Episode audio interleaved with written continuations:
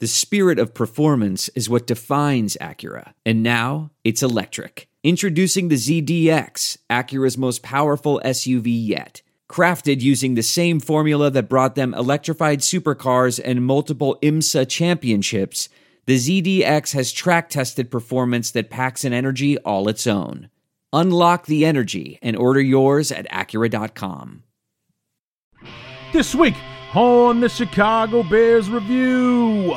After running the gauntlet that was the first eight games of 2017, our beloved have the week off where they can relax, regroup, and prepare to attack the second half of the year and finish it out on a positive note.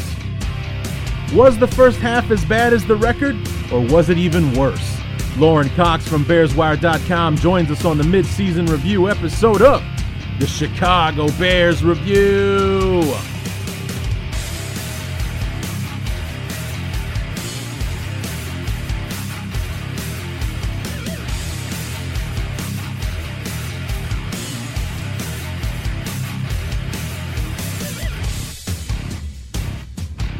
Well, the Hell's Gate that was the first eight games of the season is over.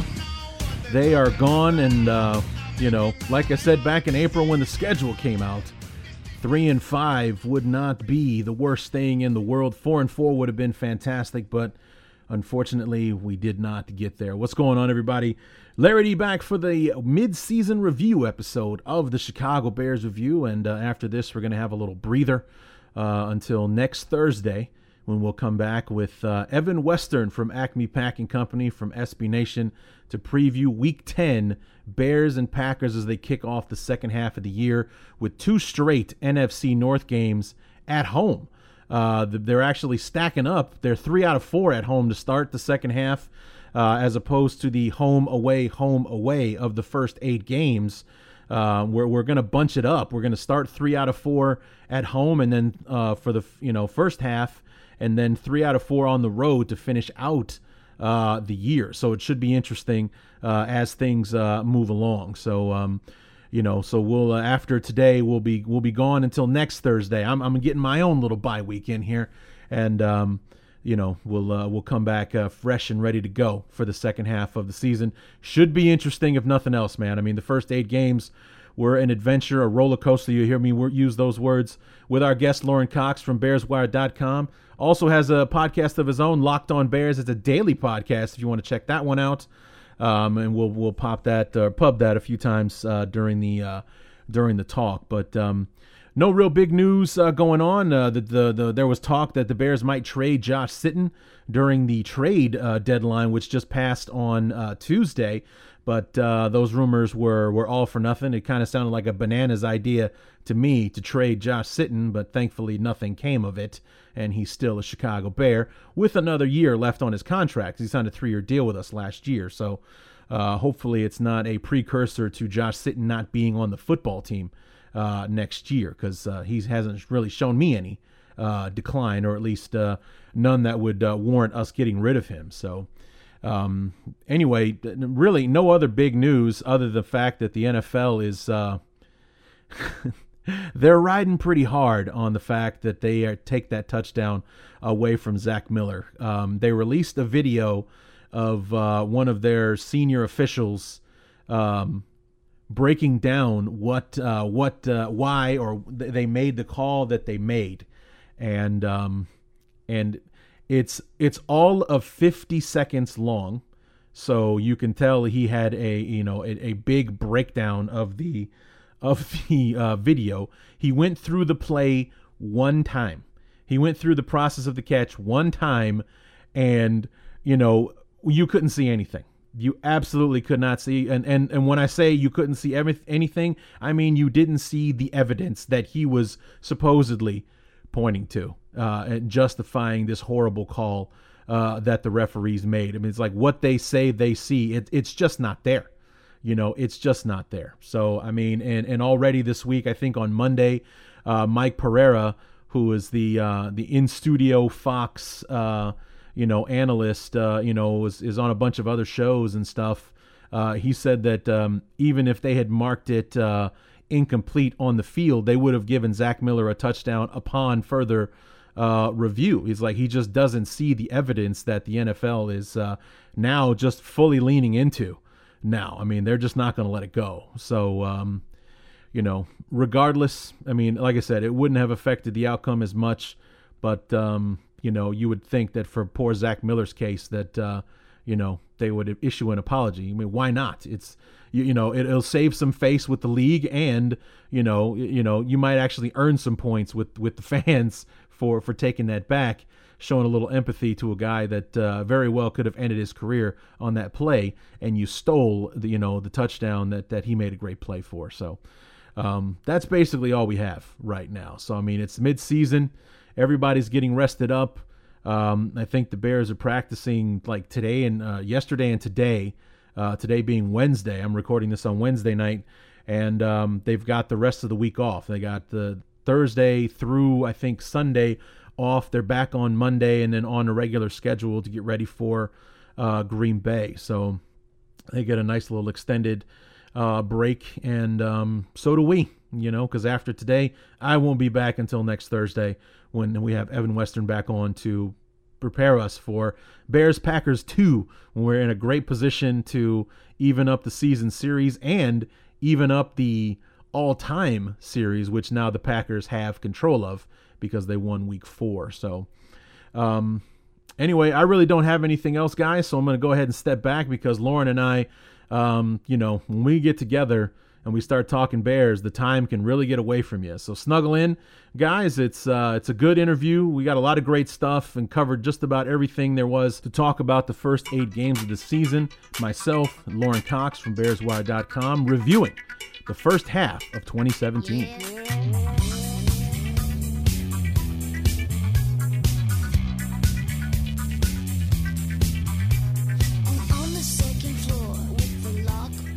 With eight down and eight to go, we are at the midseason review, and uh, our beloved Chicago Bears are three and five. Which, when the schedule came out after the looking at the first eight games we had ahead, three of five didn't sound like a bad deal. But after the first eight games, we should probably be better than this. And here to help agree with me on this, uh, from Bears Wire, Lorin Cox. Lorin, welcome back to the show, man. Hey, it's a pleasure. I always enjoy coming on to Chicago Bears Review. Yeah, yeah. You got a podcast of your own now, don't you? Yeah, I host Locked On Bears over on the, the Locked On Podcast Network, just a, a daily kind of thing. Nice, nice, nice. So check that out for the for a daily dose uh, of the Bears, and then come back here for your your biweekly, uh, you know, t- treat that is me. So of course, absolutely, of course. absolutely. So, so Lorin, this has been one of the more interesting years to date uh, for the Bears. I mean, you know, it's been a roller coaster, would be putting it mildly.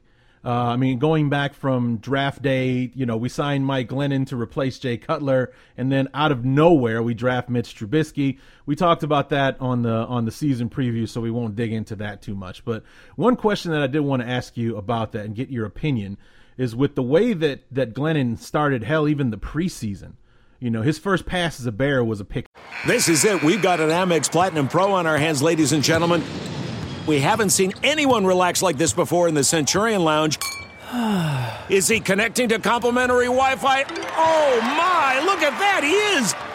And you will not believe where he's going next. The Amex dedicated card member entrance for the win! Unbelievable! When you get travel perks with Amex Platinum, you're part of the action. That's the powerful backing of American Express. Terms apply. Learn more at americanexpress.com slash with Amex. I want to tell you a story. It's a story about a scandal, broken relationships, gossip, rumors, money, corporate rivalry, and a broom. A performance enhancing broom. My name is John Cullen. I'm a comedian, podcaster, and for 20 years, I was a semi professional curler. And I want to tell you the story about how a single broom almost imploded the 500 year old sport of curling. We felt like we were bringing a knife to a gunfight. It's the story of a superstar and his fall from grace. Well, I was being dragged through the mud. It's the story of two brother entrepreneurs with a dream. Yeah, I said, that's great news. It's a story of intrigue. I still don't understand why we want to keep his name secret. The full story has never been told, so I'm going to tell it. Broomgate How a Broom Almost Killed Curling. It was a year I'd like to forget. To listen to Broomgate, search for Broomgate in your favorite podcast app. That's all one word Broomgate. Six. uh, against the Broncos in the preseason. Do you think that he never really recovered from the shock of Trubisky being selected by the Bears? You know, I don't know if it was. I mean, I'm sure that weighed on him mentally, but I think whether or not Trubisky was here or not didn't make him a bad quarterback. You know, I think he, you know, he was largely the same guy that he was in Tampa Bay in in terms of being someone who you can win football games with, as evident as evidence in Week Three. But it takes a lot to win football games with him, and he kind of ends up looking like a backup quarterback who, you know, you can do worse if your starter goes down, but he's not the guy that you want to have to rely on each week to throw you into games. And I think that's what we saw this season. It started in the preseason, and and maybe there was more potential back in Tampa Bay, but there certainly wasn't a lot of growth since then. And when you see a quarterback kind of stay at that level, to me that signals backup quarterback. Yeah, yeah. I mean, that became more and more evident, and uh, I fought it kicking and screaming, man. I really did. And for the, I mean, even me and your your buddy Draft Doctor Phil went back and forth a few times on Twitter about it, saying, you know, like basically just begging for Trubisky to be thrown in there. And I, like I said, I caught, I fought it kicking and screaming, not because I didn't think Trubisky was ready, not because I didn't think he was the best quarterback on the roster, which he proved during the preseason, but because we weren't ready. This was my contention from the moment that we drafted him. It's like the supporting cast is just not there. We're not going to be setting him up to succeed or put him in the best position to succeed. Wins or losses are irrelevant with the state of the team, but you know, being able to be productive and successful out on the field, those are two different things. And as a rookie, when you're being brought in, the number two overall pick, we just didn't have the horses to help him out, and that's why I didn't want him out there. And in the end, you know, especially after the Green Bay game, you just couldn't fight it anymore. You have to put Trubisky in there, otherwise, the the, the whole ship mm-hmm. is going down.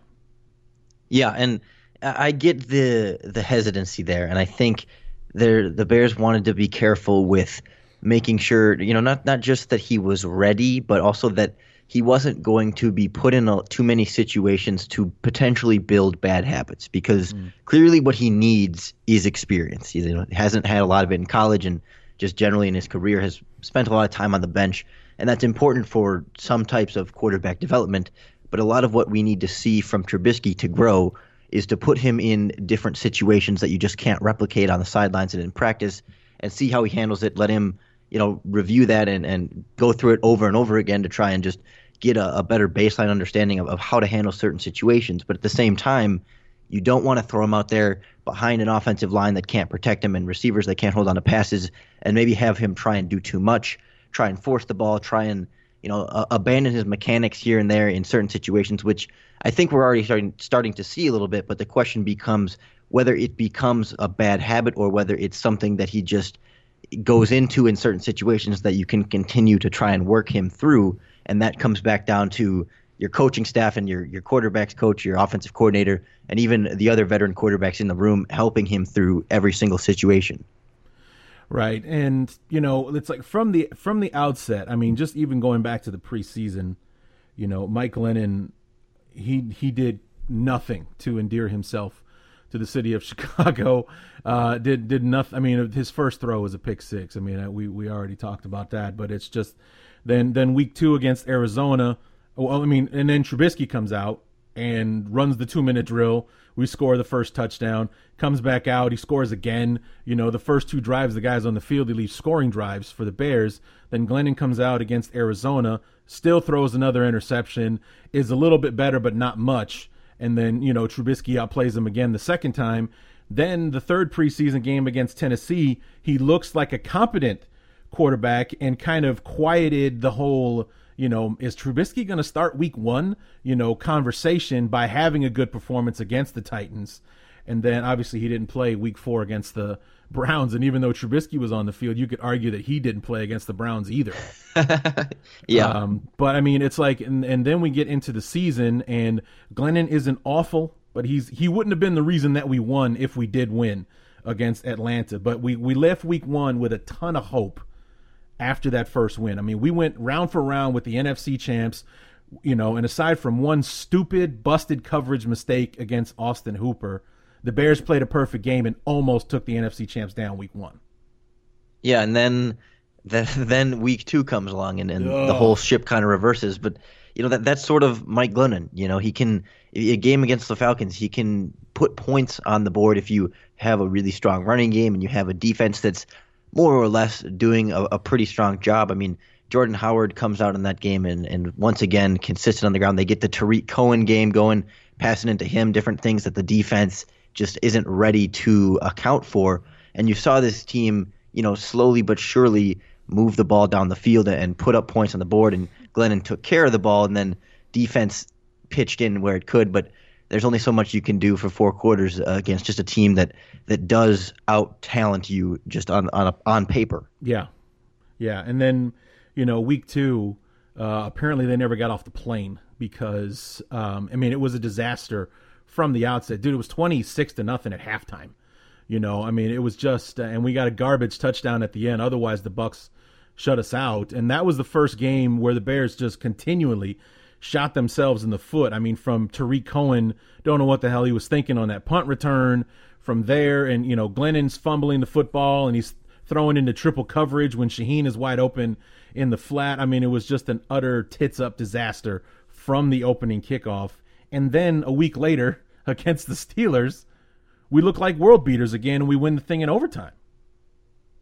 And you see the Bears defense kind of be that steady force throughout. You know, even against the Tampa Bay Buccaneers, how many of those points in that game were set up by a, a turnover? You know, whether it was the pick six or a, a fumble. There's so you know, I think there were very few opportunities in that game where the Tampa Bay Buccaneers got the ball and drove the length of the field to score a touchdown on the Bears defense. And it seemed like wins and losses that defense largely did their job in spite of what the offense was able to do. And then uh, against Pittsburgh, the offense is finally just able to, again, get things going a little bit in the air and play a little bit better. You know, ground game certainly in that one was a huge factor. You take it in overtime, and Jordan Howard and Tarik Cohen do more magic there. So just uh, you see things start to come together around the quarterback. But like we've kind of been talking about, you could feel that position holding everybody back as, as it seemed like everyone was sort of carrying Mike Glennon and, and struggling to even get the first win in overtime. Yeah, I mean he damn near gave the game away by throwing another interception there in the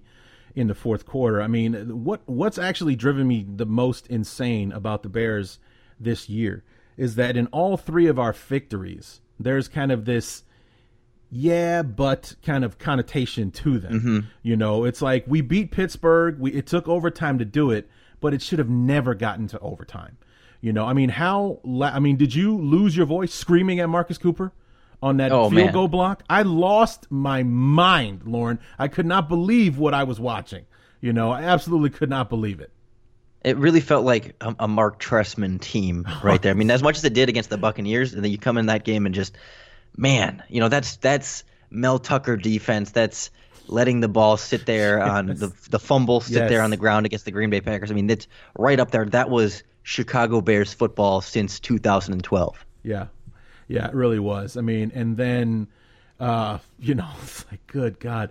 I mean, that one just really stuck. I mean, the the, the points that uh, you know, I mean, Barth missed the field goal in that game, and then Marcus Cooper, uh, you know, for I don't know what the hell. I would love to ask the guy what happened there. You know, I really would. Like he started slowing down at the 15 and then stopped before he reached the goal line. And then of course he gets hit just hard enough for the ball to pop loose. And then, you know, it uh, God, it was so crazy. Well, and then Charles Leno false starts on the first play yes! from the one yard line when they were going to get the touchdown. False start, field goal, three points instead of seven. Yeah. So I mean, it like I said, it should have never got to overtime. Fast forward two weeks later, uh, or three, three weeks later, when we're in Baltimore, you know, the defense only allows nine points, but somehow we go to overtime because of two special teams touchdowns. You know, it's like we were wasting our defense's effort, you know, each and every week. I mean, the, the only bad game that I would say that they had would be against Green Bay when, for whatever reason, you know, Green Bay was running the ball better than anybody else had. Yeah, that, that was such a weird, uh, like a weird mix for this team. Like, I wonder if that's sort of the point where – you see guys just so frustrated perhaps by the quarterback play and just generally stagnant offense that okay they've sat through four weeks of mike glennon busting their ass to try and keep the score within reach and then maybe they just get a little bit frustrated. They they try a little bit too hard or they they just aren't trying hard enough. You know one way or another they're not playing soundly within their own responsibilities and maybe one guy tries to do too much and leaves something behind him and just a, an opening up of a, a, Packers running game that had been struggling to that point with yeah. that backup offensive line of four guards and a tight end or whatever, you know, just mix it in whoever they could possibly come across. Yeah, man. I mean, I was salivating going into that game. It was like, oh yeah, we're going to be playing our fifth and sixth offensive tackle in this game. When I when I was talking to to Evan Western, uh, he's my Packer guy for Acme Packing Company on SB Nation. He that's what he was telling me. He's like we might be in this game with like our fourth or fifth offensive tackle, and I'm like, Jesus. I mean, Floyd and and and uh, you know Willie Young at the time and and everything. Those guys were were getting after Roethlisberger last week, and they were playing against you know Villan- Villanueva, and you know they got good offensive tackles in Pittsburgh. What are they going to do with these guys? They literally pulled off the street to play against the Bears, and instead it was you know this season probably the worst game that they had. And, and you know you might be right as far as you know emotion probably had more to do with than than effort uh, did in, in in how that game ended up. Well, and it's funny how this Bears season, like you look at that that Pittsburgh Steelers game, and it felt like the Bears matched up absolutely terribly with that team. You know, their offensive line was strong, and they had a good running game, and they could seem to be able to stop the run pretty well. And they were going to try and dare you to throw at them, and it was like, oh man, the Bears are screwed against the Steelers. They're sort of the perfect matchup to stop them. Bears get that win, and then they come to Green Bay, and it's like, well, Green Bay's offensive line's falling apart, so the Bears' pass rush should be fine. Their run defense is consisting of like three safeties in the box, and you know they don't have linebackers, and their defensive line's banged up. So you know Jordan Howard's gonna have a big game, and Aaron Rodgers was maybe not quite as stellar as he's been, and just a lot of reasons why the Green Bay Packers were struggling coming into the game. You thought, oh, well, maybe the Bears would get a win that week. Instead, they implode. It's just funny how when the team when they match up well it doesn't go well. And when it seems like things are stacked up against them, you know, even like against the Carolina Panthers, not a, not necessarily a great matchup game. Mm-hmm. They seem to be able to to defy the expectations in these games. Yeah, that's the other. I mean, we like I said with with the Ravens, the special teams touchdowns almost wasted. Uh, an outstanding effort from the defense where they put points on the board, forced three turnovers in the game, and uh, and what have you. And then we come to the Carolina game where again there's a yeah, but it's like the defense was dominant. I mean, there was no other way to put it. They absolutely murdered uh, the Panthers. I mean, they knocked Cam Newton out of the game mentally very early on. You know, it was it was reminiscent of me for me of Super Bowl 50. You know, like he this was a guy that was tra la la and all the way through the 2015 campaign, won the MVP, blew right through the NFC playoffs, and then runs into the Broncos in the Super Bowl where he's actually challenged pretty much for the first time all year and he, he turned the you know that smile turned upside down quick in that game because the Broncos were relentless, and it was very much the same way for the Bears, and that you know not only one touchdown this time, but two from the same guy who just did something in NFL history no one had ever done before. Uh, you know, which that that didn't suck watching that. But then then you flip it over to the offense, and it's just like it couldn't be more frustrating watching these guys operate uh, on the field and it comes back to that yeah but. It's like well the, yeah the bears won that game but it took a historic performance from a rookie safety and really uh, just a dominant defensive performance. It's how many times can you get those? And yeah. same thing against baltimore. You know when they get was it baltimore that had the pat o'donnell passing touchdown and the tarik cohen halfback pass? I mean two you know gimmicky plays for lack of a better term that you can't come back to those unless you have the, perfect situation and the team's not ready for it. You know, this is a team that has struggled all season, even with Mitch, to take an offensive drive and go the length of the field and score in a traditional football play. And, and it seems like there's only been one or two drives where Trubisky hands it off for the touchdown or throws a passing touchdown, and they're stuck with field goals or trick plays to try and get in the end zone. And you know, finishing drives has just been an issue that comes up in all these games and lets you feel like even with three wins, have they really put together a strong offensive performance for four quarters? I don't think we've seen it. No, it hasn't. And the, the, the O'Donnell touchdown was against Minnesota on Monday night. Uh, you're right. Cohen was the next week against uh, Baltimore, but but you're right. You know, we need gimmicky plays, and the only two quarterbacks, the only two players in the league with perfect quarterback ratings are Pat O'Donnell and Tarik Cohen because they're both one for one with a touchdown.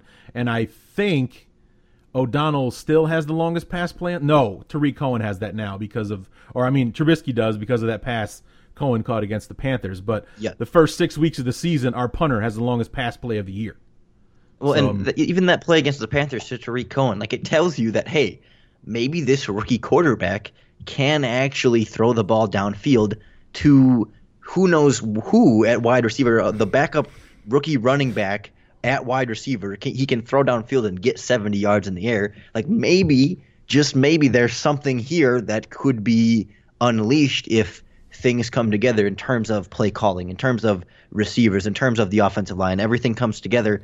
You've got the pieces for an offense that you know, maybe they're not going to be the Saints, but they can make explosive plays and they can lead drives down the field to score.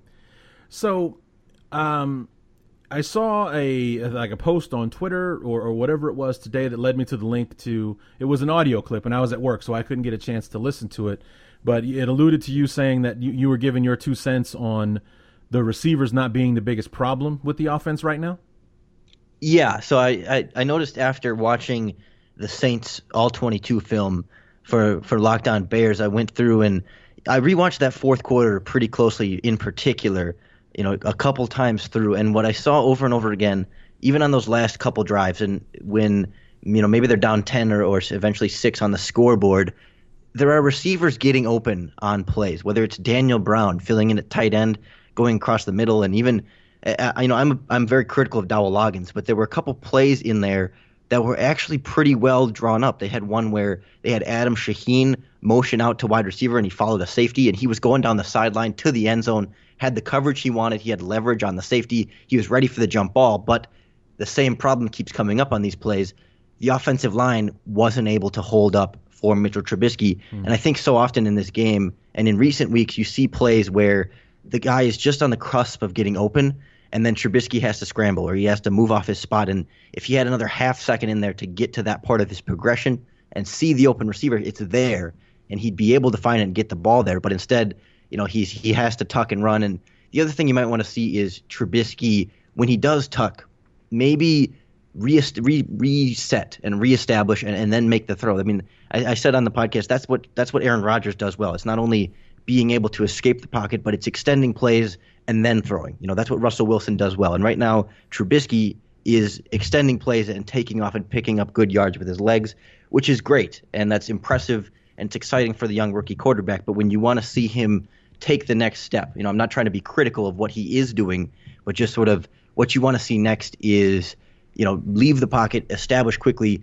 keep your eyes downfield, throw and find the open receivers because that's what you can do to take that those athletic traits and turn that into an elite quarterback instead of where he is right now, which is, you know, an athletic quarterback that can do a lot. But as you want to see him develop, that's sort of where you look to step two. So it's a, it's a combination of timing and the offensive line and Trubisky because you're seeing you know Daniel Brown tight end get open. Tre McBride put on a double move on Marshon Lattimore and burnt him down the sideline. The Saints had blitzed on the play though. Trubisky flushed out of the pocket. Just little things like that. The plays are there to be made. It's just a combination of everybody coming together to make them.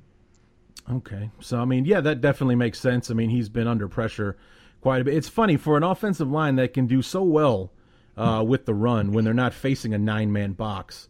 Um, you know, I mean, that's what was driving me nuts in the Pittsburgh and the uh, well Baltimore as well. Pittsburgh, Baltimore, and Carolina. Ironically, our three wins is that th- those guys were playing short yardage defense. They were stacking up the box and then just shooting the gaps. And there was a free man in the backfield just about every time. And sometimes we would get lucky, and, and Jordan Howard would either break the tackle or you know he would overrun Howard and he'd you know be able to find the hole uh, and things like that. But the Saints seem to be sitting back a little bit more. They they weren't or they weren't being as aggressive against the run as other teams were. And um, you know, of course, that's the game that we want to be more balanced and try to throw uh, the football when we're playing against a team that doesn't seem to be harping on the run like our previous opponents were. Yeah, and, and that's to me comes back to more of the offensive coordinator because obviously the offensive line, the five offensive linemen can really only block five guys, and if you have tight ends on the play, you know you get more. But it's it becomes a numbers thing, mm-hmm. and so when you see, you know, the, when the Bears become predictable in that sense, it becomes easy for the other team to just say, okay, when there's two tight ends on the field, the Bears are more likely to run. But you rarely see this team run out of the shotgun at, at all. They'll play action it every once in a while, but this is an under center, you know, fullback in or two tight ends in the game it, it generally tells you that the Bears are going to run. And even like I know before the the game against the Saints, when Adam Shaheen's role got a little bit bigger, like something like 70, 80 percent of the plays when he's on the field, the Bears were running the ball. Like he had run like 10 pass plays compared to like 70 run plays hmm. in his first seven games this season. And it was just a super indicator that, hey, when they bring him in as that sort of extra body tight end, the Bears are going to run the ball. And so teams can adapt their personnel to that. But if you instead come out and put out four wide receivers, even if that's Tre McBride and Tanner Gentry and Josh Bellamy and Kendall Wright, they still have to take guys out of the box to cover those players, and they still have to, you know, open things up in the interior for Jordan Howard to run against. Because this season, when the Bears run from shotgun, they're averaging or they're averaging 5.3 yards a carry hmm. as opposed to 4.1 under center. Yeah, I mean it's. Uh... Yeah, it's it's been difficult to watch um, with the you know that that part was it was driving me insane you know, it's like not only where we we kind of tipping our hand with our personnel, but it's just like you can bank your life on the fact the Bears are going to run the ball on first down. You know, yep. they they absolutely will run the ball on first down 99,000, you know, 999 times out of 10, you know, 100,000 or whatever number I'm trying to get to. But, you know, you get what I'm trying to say. Like you can set your watch to the fact the Bears are going to run the ball on first down. And our opponents know that. So, of course, they're going to load up the box and come after it you know, and never once did we do. I mean, what the hell? Well, is, and ac- is, go ahead. Actually, the first, you know, I, as as much as you're, I'm 100 percent agreeing with you.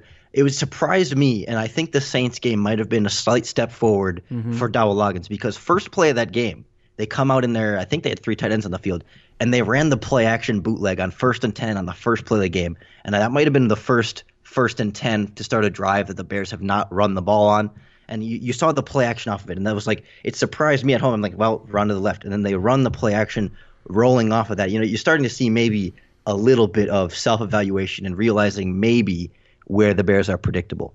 Yeah, I mean that's that's what was um, you know I, I, I made a joke about that on my show. I do the the knee jerk reactions in between corners, kind of give you know like an up to the minute thing of what's going on with me mm-hmm. while the game is happening. And I made the joke that the Bears actually made two pass attempts on their first drive of the game. I almost didn't know what to do with myself. You know, it's just like, holy Christ, they threw the football twice in one drive. I mean, he threw it seven times the week before uh, the whole freaking game against the Panthers. So, um, you know, watching them on offense has been increasingly frustrating. And you know, it, I'm glad you you mentioned Shaheen because I was going to ask you what you thought the deal was, and you just kind of answered the question without me having to ask. Is that when he's on the field, we run the ball nine times out of ten. So I mean, now with uh, I mean the other thing that was like okay, so Zach Miller goes down, but the guy that's that's catching passes in Zach Miller's absence is Daniel Brown and not Adam Shaheen. Is like when is this guy going to get his chance to step up? Because it's like out of our draft choices, you know, after the draft class, he was the one that I pegged would probably make the biggest impact on what I call the wait till 2018 draft class. And instead, everybody but him is contributing this year. Yeah, I think they. I, I would guess the Bears envisioned more from Adam Shaheen in year one, and maybe he comes to training camp and isn't as refined as they thought he was. And I think he is much more now of a project, and they're trying to get him in certain situations. They were clearly drawing up more plays for him in the passing game as they've sort of continued this large run heavy role just to get him you know used to NFL snaps as a blocker because certainly he can offer a lot there with size but you know we saw them against the Saints, they ran that one play near the goal line where it was really designed to go to Shaheen, uh, where Trubisky kind of threw it up to him, but he was covered and the guy was jamming him at the line of scrimmage. It was third down, not uh, not long after the Zach Miller play. You know, a couple drives later. You know, they're trying to get certain situations like Tarik Cohen where we're going to simplify it for you. You're running this route, the ball's going to go your way unless something goes terribly wrong. And it hasn't evolved into this bigger role, but I am I am officially on the Daniel Brown hype train. I think he is going to fill in for Zach Miller and actually be fairly productive. He was getting open late in this Saints game. There were a lot of plays where the ball could have gone his way. I think he got one or two, but I really think he fits more that Zach Miller role, whereas they want Adam Adam Shaheen to eventually be that Dion Sims role. Mm-hmm. Well, I mean, I'm I'm all for it. It's just that you know you would expect is like as far as the depth chart is concerned, of the four tight ends that we brought to the field on Sunday, Daniel Brown would have had to be you would think was number four, and instead yeah. he leapfrogs Shaheen as far as being a a pass catching target in a game where we lost our best pass catching tight end. Yeah, and I think they want Shaheen to get there eventually, but I think right now it's six six two seventy. I mean, they know they, want him to be at least a dominant blocker first, and they maybe they feel like he's not ready to separate consistently, that he doesn't know how to physically best utilize his body in the receiving game, you know, without drawing the penalty. As far as it, you know, that's what they refer to a lot as like veteran savvy moves from large tight ends that know how to sort of dig their butt into the defender as they turn and just sort of push them off without using their hands and their arms, and that's going to take time for Adam Shaheen to really master. You know, he's no longer the biggest and, and sometimes looking like the fastest player on the field in Division Two.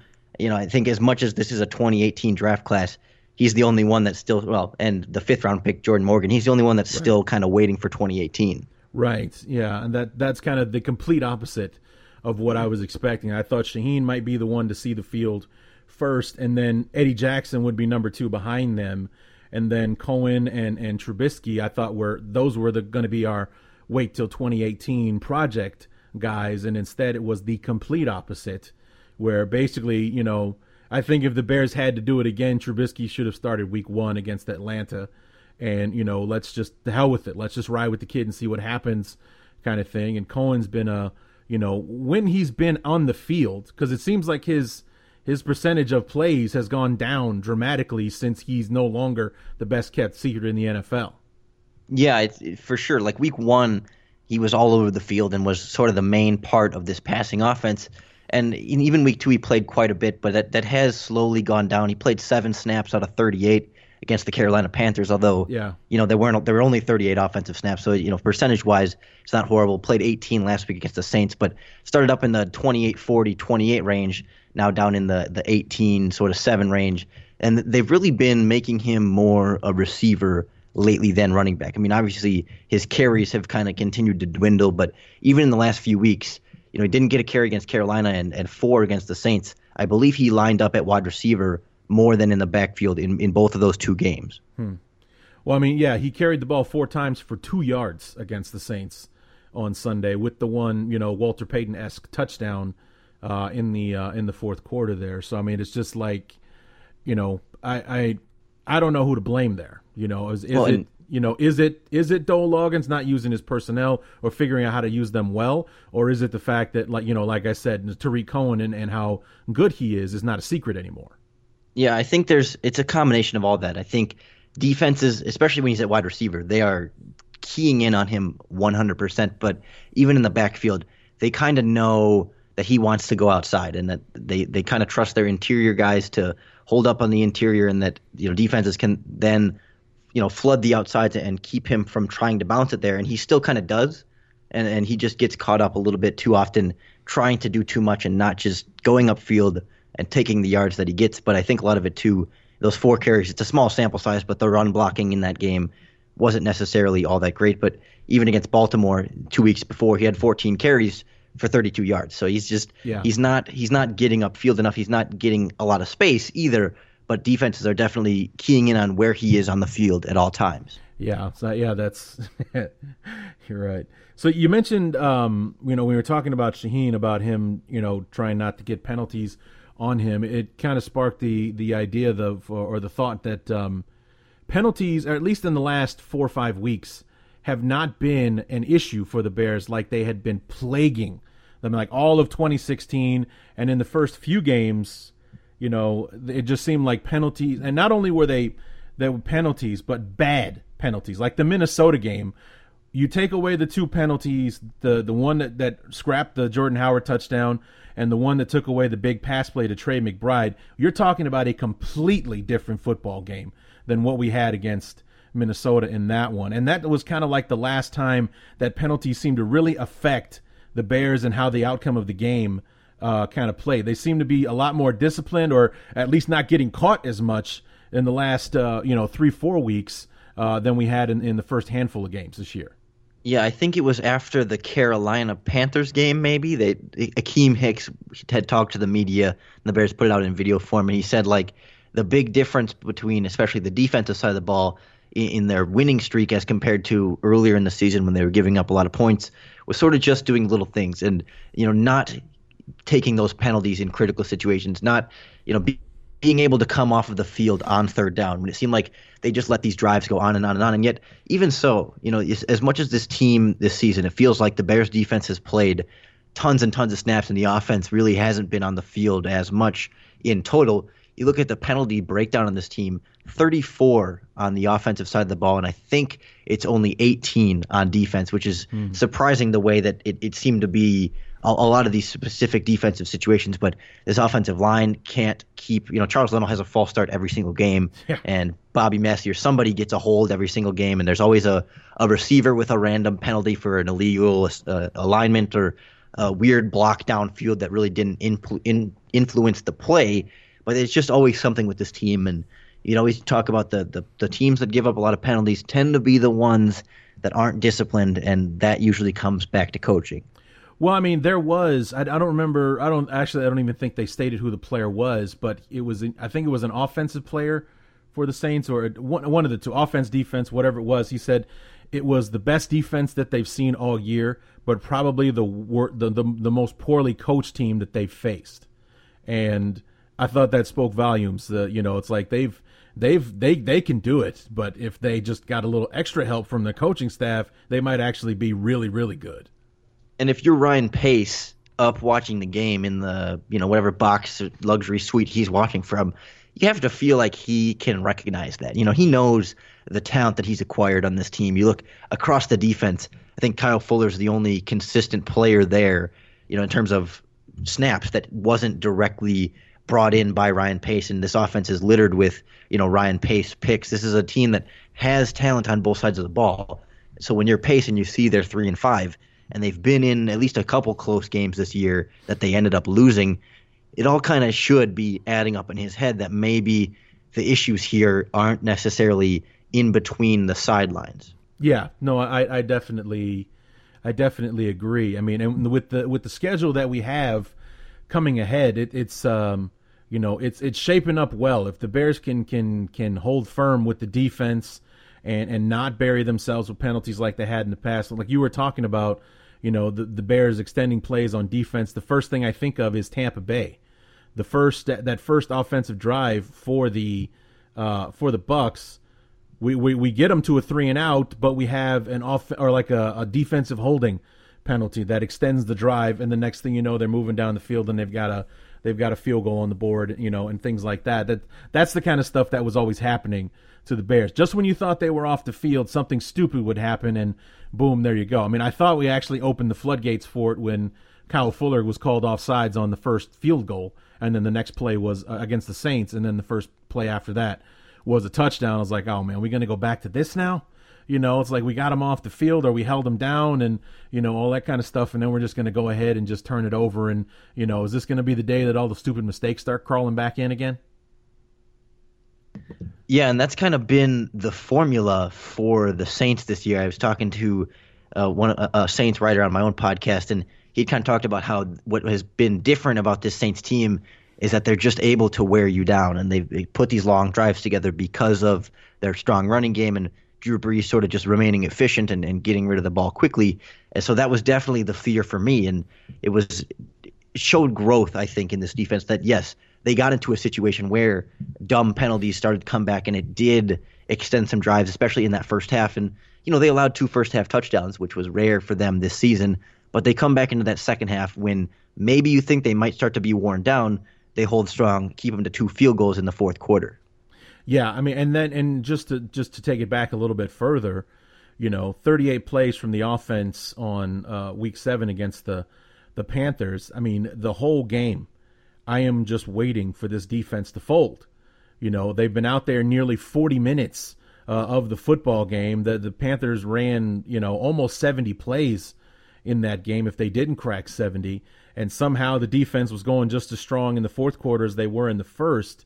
But you know, you just you just kind of waiting. It's like how do how long are they going to be able to hold the Panthers off? They got to wear down eventually. But instead, man, they grin and bear it, and they hold they held the Panthers legit to a field goal the whole football game, and then won the game for us by scoring touchdowns the offense couldn't pull off. Yeah, and that just to me speaks to the one coach on this team that seems to be doing his job the most consistently yeah. with Vic Fangio. I mean, there's certainly plenty of reasons to be critical of him as well, and he's not a, a perfect defensive coordinator by any stretch of the word, but he does always consistently have this group ready to play, especially this year, in spite of injuries, you know, in spite of fourth and fifth inside linebackers on the field. Yeah. You know, not necessarily the starting cornerbacks that he thought he would start week one. You know, Kyle Fuller maybe wasn't going to be in the mix, and you know, rookie safety out there and Adrian Amos and you know, young guys there. These guys keep coming together despite the injuries, despite the lack of depth, uh, really across the front seven and playing well, and, and that's the sign of a good coach as compared to maybe the offense where you have similar injury issues and, and weaknesses in certain position, but also young playmakers not coming together and, and making plays. Yeah, no, definitely that's been that has been tough to watch. So I mean, you know, we, have got the next eight games coming up. Um, actually, one question for you: Why the hell didn't Dontrelle Inman play on Sunday? I I expected this, and I think it's mostly the hamstring. I mean, not that he was. I, maybe he could have played, but I think combination of hamstring and new playbook I mean, he'd mm-hmm. been here for like four days before they got him out there, and I think they could have played him if they needed bodies at the wide receiver position. But I kind of expected that, you know what, let's go into the game against the Saints. I think the Bears are more comfortable with their wide receiver group than on the outside, maybe for some of the reasons that I've talked about, and just I think generally you like your own players more than you know outsiders might. But I, I don't think they felt this huge push to say, okay, we need to get somebody on the field. I think they said, okay Let's go in with the guys we've got. We've won two games without Dontrelle Inman in a row now. Let's continue to play our ball, get him ready and healthy during the bye week. He'll know the offense. And then Green Bay won't have any tape on him. We can unleash him and sort of be this new weapon for a big divisional game. Well, I hope the hell that's true. I really do, because God knows we could use it um, just to help out the defense. You know, like the just you know for, forget about you know keeping them fresh on a game, you know, during a you know during the game. We got to keep these guys fresh so they don't wear out by the end of the season. Because as I was, you know, as I was getting to, uh, we've got a schedule that sets up very well uh, for the Bears in these last eight games. We got four division games, you know, which include an Aaron Rodgerless Green Bay Packers to start off the second half.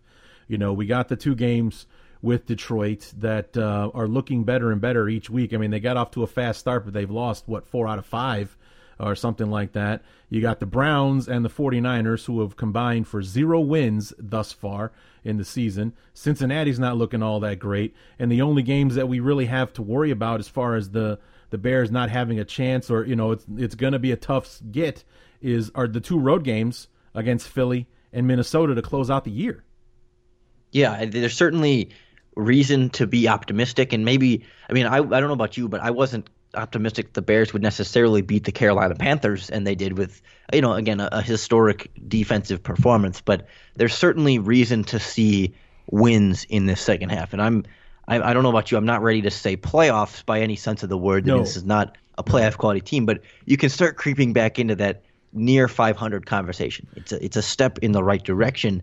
But all of that leaves these bigger question marks about John Fox. You know, yes. if the Bears finish with five wins, John Fox is fired. But if they if they get to seven, if they get to eight, they finish five and three. I mean, they lose maybe to Philly, Cincy, and Minnesota, or some combination. I mean, the, the question, you know, I I'm I'm certainly on in favor of moving John Fox pretty much no matter what the win loss record says, unless Agreed, yeah. things dramatically change. But does Ryan Pace maybe start to change his mind if he was having second thoughts about Fox? I know pretty much everyone in the the mainstream Chicago media, you know, and they won't say it, but they all believe John Fox is gone after this year, pretty much across the board. And I, I think Jason La Canfora was speculating that John Fox is on the hot seat. I mean, the signs seem to be there, but mm-hmm. the question is, does eight and eight or even seven and nine give him another year? Well, see, see here's the thing. I, I, I peg Ryan Pace as the kind of guy that, at at the very least, leaves you with the illusion that he's listening to the fans. And I don't even think eight and eight, or you know, seven and nine, eight and eight, or God forbid, even nine and seven. I don't think that there would be a groundswell of Bear fans asking for John Fox to come back. So I mean, and, and if if he, you know, even if the Bears did, you know, go six and two or five and three uh, to get ourselves to 500 for the first time in God knows how long, um, you know, I don't think that anyone in Chicago would really cry over John Fox losing his job, even though the Bears had more success in the second half of the season. Yeah, you just think about how difficult it was for this coaching staff to even get to 500. I don't I don't know if you'll find anyone confident saying, okay, well, step forward from from year two to year three. And does I mean does anybody see step forward from year three to year four to go like does this seem like the coaching staff that can go from eight and eight to 10 and 6, 11 and 5, 12 and 4. You know, it's just the ceiling here is, so low. And yeah. I feel like when John Fox was hired, it was supposed to be the restabilize this organization after Mark Trestman and Phil Emery sort of took it completely off the rails. And maybe getting back to seven and nine is doing his Jeff Fisher job. And now it's time to go get uh, Sean McVay. Yeah. Yeah. No, I definitely. Uh I definitely agree with that. Uh, we we got to have an offensive minded coach in there because it. I mean, are do you subscribe to the thought that maybe one of the biggest problems with Dowell Loggains is John Fox?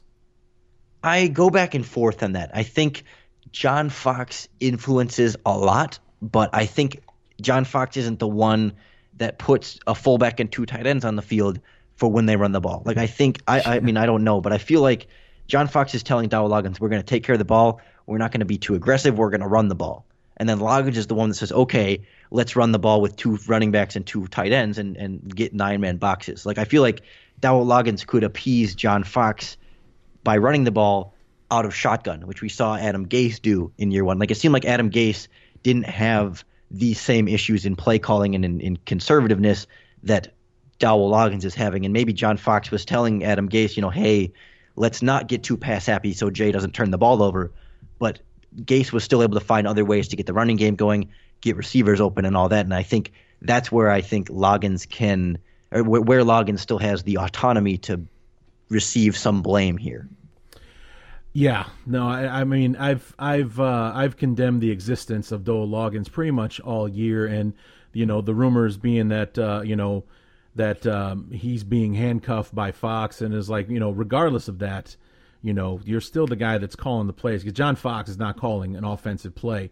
No. But um, you know, you're still the guy calling the plays. You're still the one that's putting the personnel out on the field. So ultimately, it falls on you.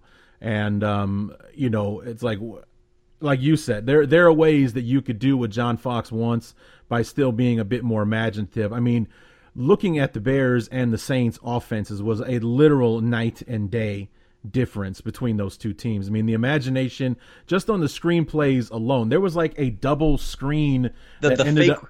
Yeah, yeah, the, the, fake double screen. I lost my mind when I watched that play. I was yeah, just like, the, "Holy crap!" Yeah, the fake double screen that ended up being the the tight end delay down the middle of the field. I was like, "That is genius." You would never see the Bears run something like that, or at least not while Dowell Loggains was the guy calling the plays. I mean, I feel like we're back in the 40s on the T formation, just running the ball. Just, I mean, but even that's crazy because we had Sid Luckman blowing the world up back in the 40s. But I mean, it's just you know the the lack of imagination you're seeing on the offense has been what's bothered me more than anything. The defense can see the Bears coming a mile away, and we're watching them run the football. Sometimes it's like watching them bang their head against the wall because that's just about as much good as it does. Yeah, and the the lack of imagination thing, I think some people can get caught up and say, well, they ran the fake the fake halfback toss for a touchdown, and they they've pulled out a couple of these plays that read option two point conversion, and you could say, well, look, Dowell Loggains does come up with creative plays, but we talked about those; those are gimmicky plays. Whereas the Saints, it's a, it's a part of their offense. The creativity is in the the down to down, not the the one time special play that works for points. It's the you run screens to the right, you run screens to the left, but the defense gets used to it. You draw them into it, and then you you you motion the tight end off of that. Just that, that play stood out right away when I yeah. knew exactly which one you were talking about. Absolutely, that's genius. how you call an offense. Yeah, that's that's what you do. That's that's being aggressive with your offense and and working against the defense instead of taking what the defense gets you. I mean, it was really impressive to watch. It was a shame that I was watching it happen to my team though. So I mean, and even even even with that, the defense held up really really well against the Saints. Um, you know, and and just to go back to what you said a minute ago about the Panthers game, um, I've had the good fortune of when I had my guests on the show. I, you know, with this team, I guess I'm just Mr. Half Glass empty with this team and the way that they've kind of let us down over the last few years and such. Before I had a chance to talk to my Panther guys, I thought the Panthers were going to murder us in that game. I just like, you know, like you said, it's a matchup nightmare that the Bears have. They defend really well against the run. That's all. That's the only bullet the Bears appear to have in the chamber on offense. You know, Newton and you know those tall receivers against our short corners and you know all the rest of it. I just thought it was a matchup nightmare for us. We ended up killing the Panthers. A complete opposite of what I thought. And talking to them, I felt better about it after talking to them than I did, you know, going into it. And you know, I felt the opposite about the the Saints. I mean, the only thing that I worried about going into the Saints game was the offense. It's like, you know, because the Saints are as good as they are on offense, the defense is playing better. My concern is whether or not the offense will be able to keep up with whatever the Saints put on the board, as opposed to, you know, oh, we're going to get killed because we're not going to be able to match the gunslinging, you know, 30 points a game offense from the Saints. Like I knew the defense was going to get their job done, but how much would they be able to hold the the, the Saints too, and would our offense, uh, you know, have enough to to do it? And we made it excited at the end, but we came up short. And you know, watching the offense was was frustrating. Um, you know, just, I mean, that's a word I've used a lot. That's a lot uh, a word that my my listeners have heard a million times already this year. Frustrating because that's the only word that I can use to describe watching our offense play this time. Yeah, I've I've used the same, and I, you just you watch the tape of this team, and it's like it's all there. The pieces are there. That you have a running back that's you have two really good running backs. You have a young quarterback. You have tight end weapons that can can catch the ball before Zach Miller, and you've got young receivers that aren't anything to write home about, but they're not completely hopeless on every single play, and especially when Dontrelle Inman gets in there and he can offer you a lot more, and maybe Markus Wheaton starts to get healthy, and even Kendall Wright who has disappeared in some recent games until yeah. this last week against the Saints. All of a sudden, Dowell Loggains remembered who his number one or his most talented wide receiver on the team is. And with Zach Miller hurt, he is now your most talented pass catching option across the board. Yeah. You know, it's just things like that. It's like there are pieces here. And if we had seen all the pieces used in the right way, and you could kind of say, man, this offense is being tapped out right now, and they just still can't get it because there's just not enough talent across the board then maybe you can kind of feel like, okay, they need this offseason to, you know, continue to retool and Dowell Loggains is doing the best he can. But it still feels like you can squeeze more out of what the Bears do have on offense, and that's what makes it most frustrating. Yeah, because I think that we are tapping the potential of the defense. I mean, they've got more in the tank, but these guys are coming to play each and every week. And the offense, on the other hand, there there always seems that there there's there's at least half a can left at the end of the game. We didn't use up all the gas in this one. We still got more that we can do, and we're just not using it. Yeah, and some of that does go. I think they are concerned about not trying to ask Mitch to do too much, but that changed in the New Orleans Saints game. That felt like the first game of big boy offense. Less of these predetermined pre-snap throws where he knows he's either throwing it to the tight end or the other tight end going to the flat, or it's just two receivers and he's not really reading a coverage. In this game, there was some of that to get him into rhythm, but by the fourth quarter, that was full blown NFL offensive football, reading the full field, needing a time to throw from your offensive line, and, ultimately having to scramble quite a bit. Now you're starting to see the the the baby gloves, the the bubble wrap come off of Trubisky, and maybe we'll see potential for offensive growth after the bye week if they feel comfortable with continuing to open things up for him. Yeah, and I hope that happens because you know we saw it in the preseason and you know the, the guy's got the, he's got the goods. I mean, he's he's he. I believe that Trubisky is the real deal. My my problem was never with him playing; it was with you know what we're going to surround him with, and will that ruin him if if we don't succeed, kind of thing. We've seen it happen a million times. I didn't want it to be us. You know, taking the number two, you know, pick overall and getting a franchise quarterback, and we put him out there too early, and the next thing you know, he's that. Uh, you know, when we look back on the 2017 class, the first draft bust on the board, number two to the Bears, you know, all that kind of thing. And, you know, I mean, it's like he he he handled the big stage against Minnesota very well. Go the week the week later against uh, you know Baltimore, that throw that he made to Kendall Wright to set up the game winning field goal was just outstanding, phenomenal. phenomenal. Just jumps up, you know, steps up, and did, did everything you could never count on Mike Glennon to do. Okay. Number one, he found himself out of the pocket where, where Mike Glennon. Did you notice this too? It just seemed like he went into absolute panic mode anytime he got any kind of pressure. Like he didn't know what to do. He's got cement shoes on, and he's either going down or he's throwing the football, you know, where it doesn't need to be, or he, God forbid, he's fumbling the damn thing.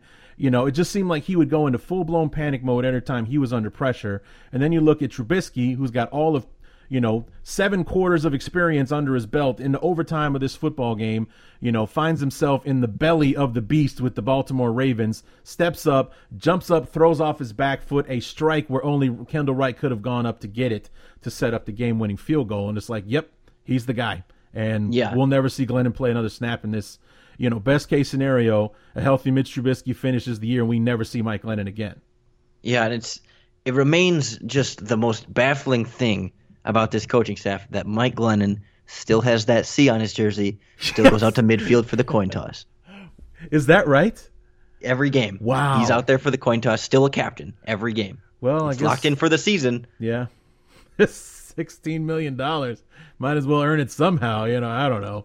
And I but, guess maybe that speaks to Glennon the person that he maybe sure. he's still a leader in this locker room and still saying, you know what, I'm I'm a veteran quarterback and I'm I'm still a captain on this team. So as much as I'm on the bench, I'm not sulking. I'm not, you know, sabotaging the team or just giving up on the, my season. I'm still preparing as though Trubisky could get hurt on any given snap, and Mike Glennon would have to go back out in that game. And maybe maybe that speaks to Mike and the Bears' ability to at least evaluate him as a person and a human being, even if he wasn't the quarterback that they perhaps envisioned. Right. Well, I mean, uh, even even before, I mean, in OTAs and and in you know a training camp and everything, you all you heard was good things about locker room Mike Glennon. You know about the you know the teams really responding to him and his leadership abilities and and so on and so forth. So that part doesn't really uh, surprise me. It's just obviously when he gets between the between the lines that uh, that the problems start to uh, to pop up. And um, you know I think John Fox made the move um, to save the locker room more than anything else because I, we were starting to hear rumors that you know mutiny was ahead if we pe- keep putting Glennon out there when everybody knows that Trubisky's the better option. And isn't that the ultimate indictment of the coaching staff that they let it get four weeks bad, that they couldn't see the quarterback move that needed to be made? I mean, as much as people were praising Fox, yes, thank you for putting in Mitchell Trubisky. As soon as Mitchell Trubisky comes out and plays really well and leads them to wins, it just makes their first four weeks of decision making look even worse. Yeah, you're right. It does. So uh, it. Uh, you know, like I said, I fought it kicking and screaming all the way, but it was like first quarter of the Green Bay game was like, you know what? Hashtag Trubisky now. Count me in. I I I, I, can't watch this anymore. You know, like I can't do it anymore. It's like I I said it on the show. It's like, dude, if I didn't have to do the show, I would have bailed on the game. It's like I'm not going to watch this. I can't watch this. You know, this thing is coming apart at the seams. I'm not. It was like the Tampa Bay game all over again, only worse because it's on national TV this time and you know against the Green Bay Packers, against the freaking Packers. You know, it's always against the Packers, always against Green Bay. You know, Aaron Rodgers could have been having the slump of slumps to play the Bears, and all of a sudden he's a genius and the greatest quarterback that ever lived again. So, yeah. So I mean, it's like that's it. I'm done. I, it's like put Trubisky in there. I can't handle this anymore. And then Monday morning, the announcement started coming out. Trubisky's the starting quarterback. I was like, well, here we go. There you um, go. You know, you and I shared. uh, yeah, we shared some messages during the preseason, and and uh, one thing that you said that I still remember was the future is now, and it's like, well, yeah, you're right, the future is now. Here it is, and um, you know, this rookie class that we thought wasn't going to be on the field till 2018 is kind of leading the charge at the moment with Trubisky at quarterback, Cohen, you know, being the complimentary guy, and Eddie Jackson, you know, being the ball hawk that he was in Alabama. And I I struggle to, you know, I, I agree 100%. And I, I keep having to tell myself to not get too excited about these rookies just yet, just because we've seen a lot of strong year ones You're from right. Ryan Pace draft You're classes. Right. And, and it's not that any of his draft classes have been terrible yet. I mean, I'm not ready to totally finish evaluating even three years ago yet. And certainly in the last couple years. So Uh, you know, Adrian Amos, really strong rookie year. Jordan Howard, obviously strong rookie year. Not that Howard has been bad in year two, but we see a lot of impact rookie players, and that's great. But I want to see how Eddie Jackson does in year two, and I want to see if Tarik Cohen can can continue to make plays, or if he's going to kind of fall off the map and be that flash in the pan. And you know, you also then get the Adam Shaheen in year two that can start to do more, and maybe maybe that sort of balances out as you know, last year's second year players go into year three. Maybe you start to get a little bit more from Jonathan Bullard next year, and it all it all fluctuates with their development. So I'm I'm trying not to get too hyped up as like this draft class is the future of the Bears offense and defense. Besides Mitch Trubisky, who's obviously you know he's obviously had trending in the right direction. Yeah, yeah, no, for sure. I mean, I definitely know what you mean. I mean, you just think about guys like, uh, well, I mean, Adrian Amos for starters. You know, yeah. is a guy that kind of, uh, you know, granted he wasn't getting the turnovers like Eddie Jackson is, but this is a guy that that really came out and had a strong rookie campaign, and he was a ghost last year. You know, to the point where we had to bring in Quentin Demps to replace him this year. And it was only because Quentin Demps got hurt that Amos found himself back out on the field again, and he's making the most of it. You know, same thing with with Kyle Fuller. This was a guy that we didn't even think was going to make it out of training camp, and now he's probably the best corner we have on the team right now. You know, it, or at least you know, production wise, he's the guy that's getting it done. And um, you know, who would have thought losing Marcus Cooper and Quentin Demps to injuries would improve the secondary when these are guys that we signed to help imp- you know to help bring up the quality that there wasn't in 2016. And I even think back to you know, Hroniss Grasu and Jeremy Langford. Sure. Both played a lot as rookies, and you know, Langford in year two still was playing pretty well, and Langford's gone, and Hroniss Grasu is hurt and really doesn't hasn't looked this preseason even like he belongs anywhere near the starting lineup. So, you know, as much as it was like, well, Jeremy Langford, running back of the future, Hroniss Grasu, starting center of the future, two years later, not so much with with either one. So I'm yeah. I'm I'm just I keep having to remind myself that hey, you know what?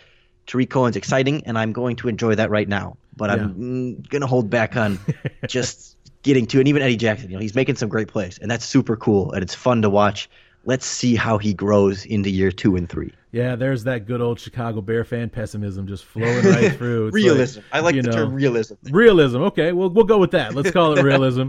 you know, because there have been a dozen Al Afalavas, you know, and not hey, enough. I love Al Afalava. That's yeah. one of my favorite Bears trivia names. Yeah, so I mean, sixth round pick started day one of his rookie season, and then I don't think we ever heard from him again after he finished out his rookie year. So I mean, there are plenty of those kind of stories where these guys come out like gangbusters as rookies, these late round picks. You have to learn their names at the beginning of the season, and then all of a sudden, year two, you know, they couldn't play their way out of a wet paper bag. Even Marquess Wilson. I mean, the names uh, go down the list. I mean, heck, uh, Lance Lewis was in that same Al Afalava draft. Sure. You find him. Yeah. Dan LeFevour, yeah. Fever in Chicago. Oh boy, going way back here now.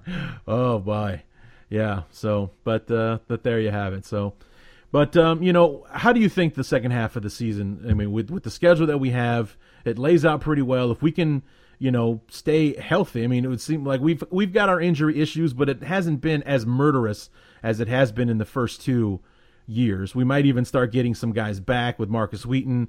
There was a rumor the other day, or there somebody somebody brought up that Kevin White can come off the IR to John Fox, uh, you know, in his presser on uh, on Monday or Tuesday. Uh, you know, things like that. We might start getting some guys back and get healthier as the season goes along, and we've got a more favorable second half of the schedule than we did with those first eight games. We ran a gauntlet, and I said back in April, three and five would be great. Four and four, I'll be dancing in the streets, and we almost pulled it off. yeah, well, I'm glad we didn't get. At least, know, I'm disappointed we didn't get a video of that, but I guess I'm I'm happy for the people in those streets that they didn't have to see you dancing. But yeah, yeah, I'm, I, I, you know, the second half it certainly looks favorable, and I'm, I, I, I struggled. You know, I didn't think three and five was quite going to be where they even got at this bye week. It looked more like a a one or two win type of first half oh. of the season. So clearly, Trubisky is ev- elevating the play here. Now Green Bay is a winnable game with Brett Hundley under center, and uh, San Francisco is, and Cleveland are train wrecks right now, and even Detroit, like you said, trending down. So there's there's there's reasons to be optimistic for some more wins, but I'm not expecting much better than maybe another three and five, four and four type of of half of the season. Mm-hmm.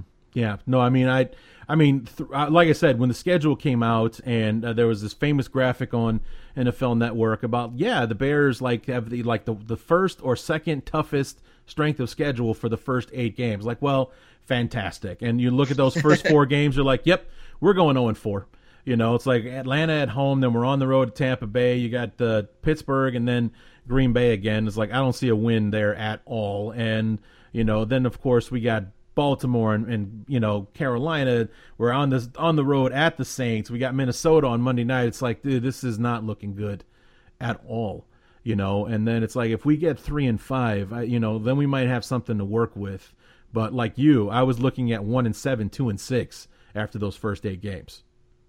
Yeah, there's always going to be those surprises. Like, you know, I didn't, I don't know how many, you know, I looked like Baltimore was sort of going to be one of the easier winnable games, and maybe Pittsburgh wasn't going to be even in the radar. And, you know, they, they get the Baltimore game maybe a little bit closer than you thought. And Pittsburgh obviously is the sort of the surprise win there. And maybe Carolina was going to be a tougher, or was looked to be a tougher game now than it looked preseason. And it's just, there's all sorts of fluctuations in the year. And maybe three weeks from now when the Detroit comes to town, they might be on a hot streak, and it, it becomes less of a an easier feeling type of game, or at least a, a as contested of a game. And you you never know what happens with injuries on either side of the ball. This this could be a very different looking team in Week 14 than it does right now. Yeah, no, I definitely agree. So. But uh, we will uh, we'll have to sit back and, and see how it goes. You know, I, I think I'm more optimistic going into the second half than I've been in a while. Um, you know, uh, I did say that, that going into that Saints game, even if we don't win, we need something on offense that we can hang our hat on, some kind of growth for Trubisky. And it looks like we definitely had that mindset going in because he threw 32 times on Sunday. I mean, he completed less than half of them, but he threw the football 32 times. So we're putting it in his hands a little bit more to maybe get more comfortable with him taking charge uh, of the game. And if the defense holds up, you know, we could be in we could be in for a good second half. Yeah, one thing is for sure, this game against Green Bay will go a lot differently than the first one. Yeah. No, I, I definitely agree. definitely agree. Two uh, different quarterbacks that. on the field, actually. Yeah, wow. Yeah, we, we got one. We got uh, we got one untouchable. We got rid of him, and we got rid of the disaster uh, on the other on the other side. So I think it's it's going to be very very interesting uh, that matchup. And like you said, hopefully Inman can make some kind of impact for us. And um, you know, like you said, Packers won't have any tape on him, or at least none in a Bear uniform uh, anyway. And uh, maybe that can be something that can uh, work to our advantage uh, in that game. So. But uh, Lorin, thanks so much uh, for your time, man. I appreciate you helping me get through this, or talking me through these first eight games. It's been an adventure so far. You know, I mean, crazy up and down with, I mean, just literal roller coaster week one to week two, then week two to week three, then week three to week four. We're back at it again, you know, with the whole nonsense when Glennon was in there and then Trubisky, you know, a lot more positive than negatives, even though we were only two and two in that stretch. The second half of the year looks a little more favorable. So, what do you say we meet up again in January and, and talk about how it all went down? Hey, that's how we do it here on Chicago Bears Review. But yeah, you, I remember you talking. We, we talked before the season you know, it was going to be a roller coaster season, but no one ever asked me, you know, you must be this tall to watch the Bears this season. But I, I'm, I'm glad I was. We were buckled in pretty firmly here, and yeah. the ups and downs have been entertaining at the very least. It's a lot different of a feel than last season, even even though the winning percentage. I mean, it's certainly improved, but it's not drastically better. It's still there's hope. There's optimism. There's hey, a second half of the season that we can actually watch these games down the stretch. That'll be fun. Yes, absolutely. So I mean, it's. Uh, uh, looking forward to it. You know, cautiously optimistic. I, I, guess would be the the best way to describe watching these games. At least knowing that you know with the schedule we have ahead, we should at least be in these games as opposed to just like how quickly is the game going to be over in 2016. So. Um, but thanks again, man. Um, where can we uh, where can we find your uh, your show? How often do you put it out? Yeah, so um, it's a daily Monday through Friday podcast. We have a website, lockedonbears.com. It's on iTunes and Stitcher and TuneIn and Google Play, all the all the podcasty websites and, and apps that can aggregate all those. And you can follow me on Twitter at Cox Sports One. That's C O X Sports One, kind of like Fox Sports One, yeah, I see what with you a did C. There. I yeah. see what you did there. Lorin Cox, uh, Locked On Bears, BearsWire.com. Thanks so much uh, for coming back to the show. We'll talk to you again real soon. It was my pleasure. Want to thank Lorin Cox for coming back on the show. We look forward to having him once again. He's one of my favorite guests to have on.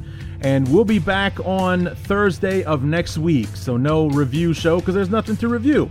But come back on Thursday to preview week number 10 between the Bears and the Packers. Evan Weston will be back. So, uh, Yeah.